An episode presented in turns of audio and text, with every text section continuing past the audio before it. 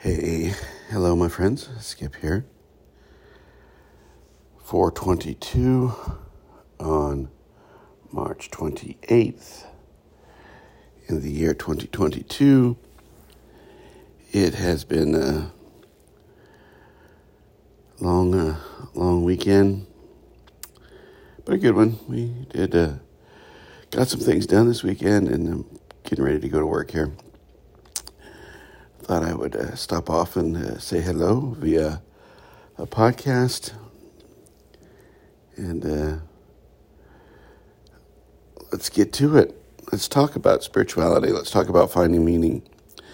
So today's topic is, I think, a very important topic. Of course, I would like to think everything I talk about is important, but this I think carries a little bit of weight. I want to talk about how our spiritual growth can't be done in a vacuum. It can't be done alone. That we are part of a collective called humanity. And I think one of the real sort of indicators that we need transformation. One of the major indicators that we are caught in a sort of false reality that I talk about is the fact that it seems, and you've heard me talk about this before, but it seems pretty obvious to me that we are becoming more self-centered. Now, it may be that we're not any more self-centered, and maybe I'm just spiritually becoming more aware of it. One of the things, and you've heard me talk about this also, one of the things that happens to us is that we become more awake, more aware, more sensitive to the way of the world.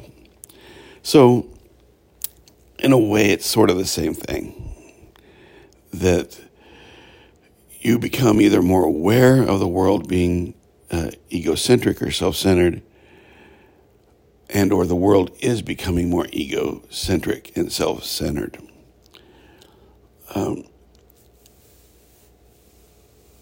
Either way, we need to talk about what it means and why it is an indicator of the need for transformation, and why we can't go through this transformation alone, that we can't, even if we wanted to walk away from society, we're still hooked to society.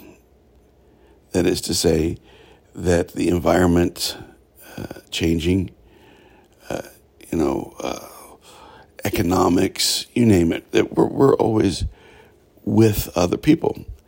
And we are always affected by other people's decisions. We are always affected by some level of interaction with others. And therefore, our spiritual growth is intrinsically, intimately tied to being a part of the human race. It just is. And it necessarily should be.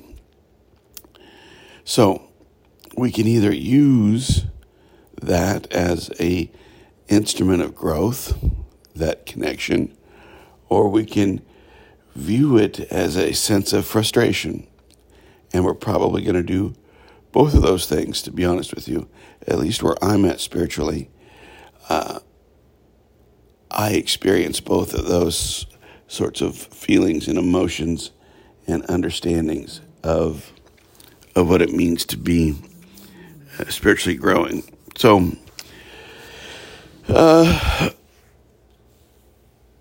one could look at history and say, well, Skip, humans have always been selfish. Well, it's true. We have always been programmed to be egocentric, to take care of our own, to not seek transformation, or to not even be aware of it.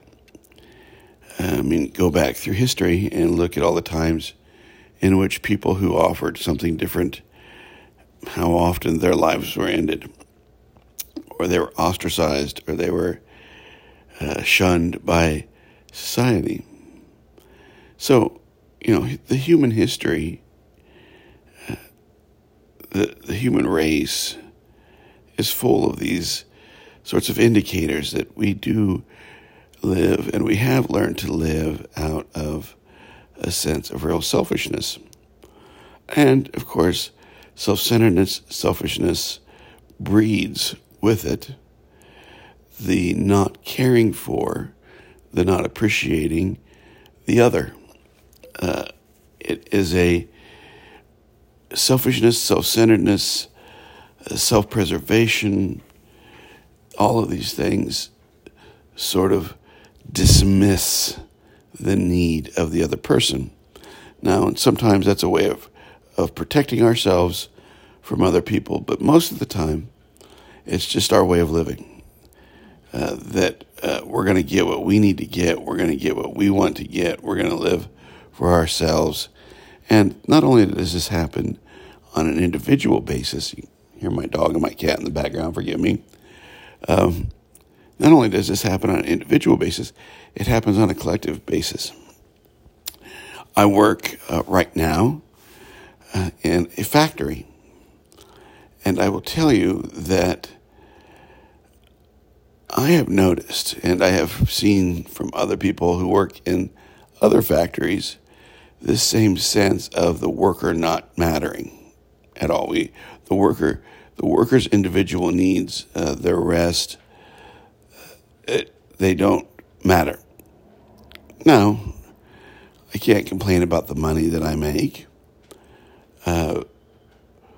but you get a sense that, especially post-pandemic, where we're sort of at, semi-post-pandemic, that what is far more important than the individual's well-being is the company profit. Now, that's not new.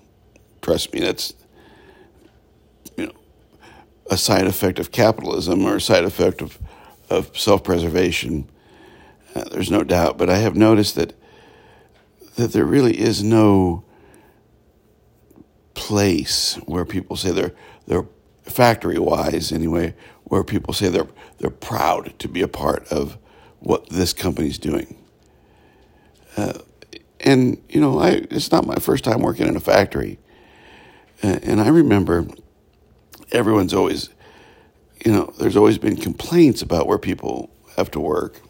Humans will complain, but I remember there was a day when you took some level of pride in what you did, and that seems to be gone, or at least I have become more aware of it not existing.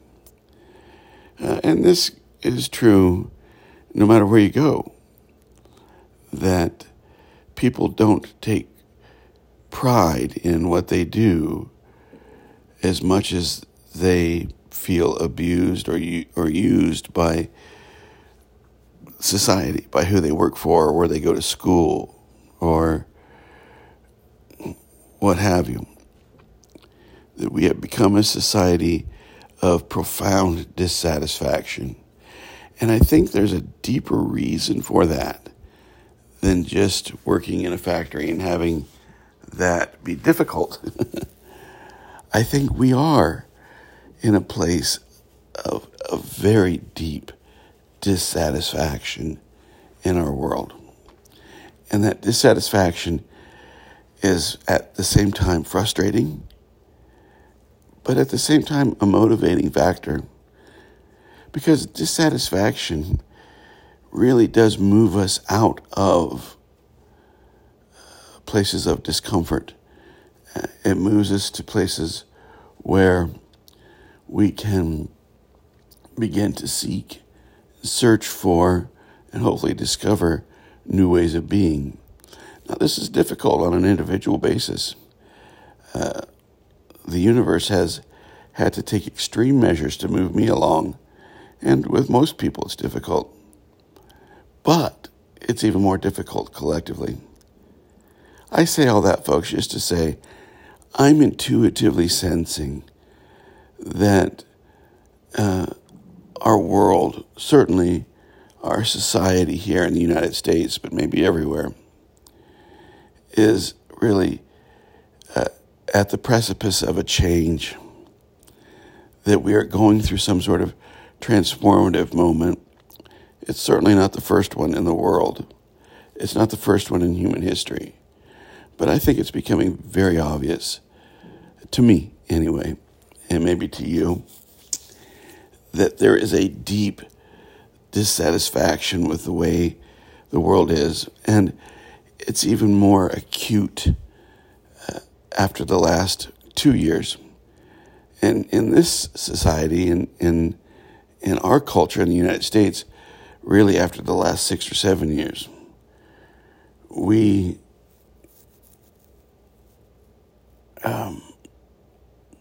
live in a deep, at least subconscious, understanding that we need change. And that is manifesting itself in selfishness. It's manifesting itself in dissatisfaction. It's manifesting itself in a collective sort of sadness. So, what do we do? Well, I think really all we can do in a practical sense is work on our own transformation, recognize our own dissatisfaction, do the things we intuitively know to do to move through that, to make the changes we have to, the changes we can, to be patient, as patient as we can,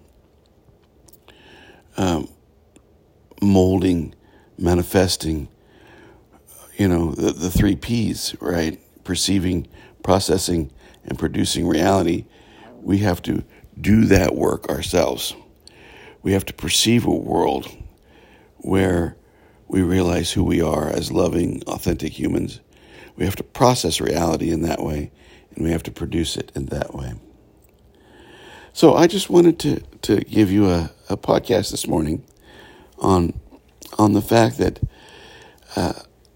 you may notice, as I have noticed, in almost every aspect of our society, from the service industries to people's jobs, to people's religions, to people's politics, we are experiencing a collective deep dissatisfaction. And just like an individual dissatisfaction, we can either let that frustrate us or we can let it move us into change. I say the latter is the most important thing, that we have to let it move us to some sort of change. And that change begins with, and can only really be done, through you changing, through me changing. And then hopefully the society will, and the society's change is much slower than individuals, but hopefully the society will recognize its need at some point to at least approach some aspects of itself in different ways. There you have it, my friends. Don't get overly frustrated. Hang in there, and we'll talk to you tomorrow morning. Bye-bye.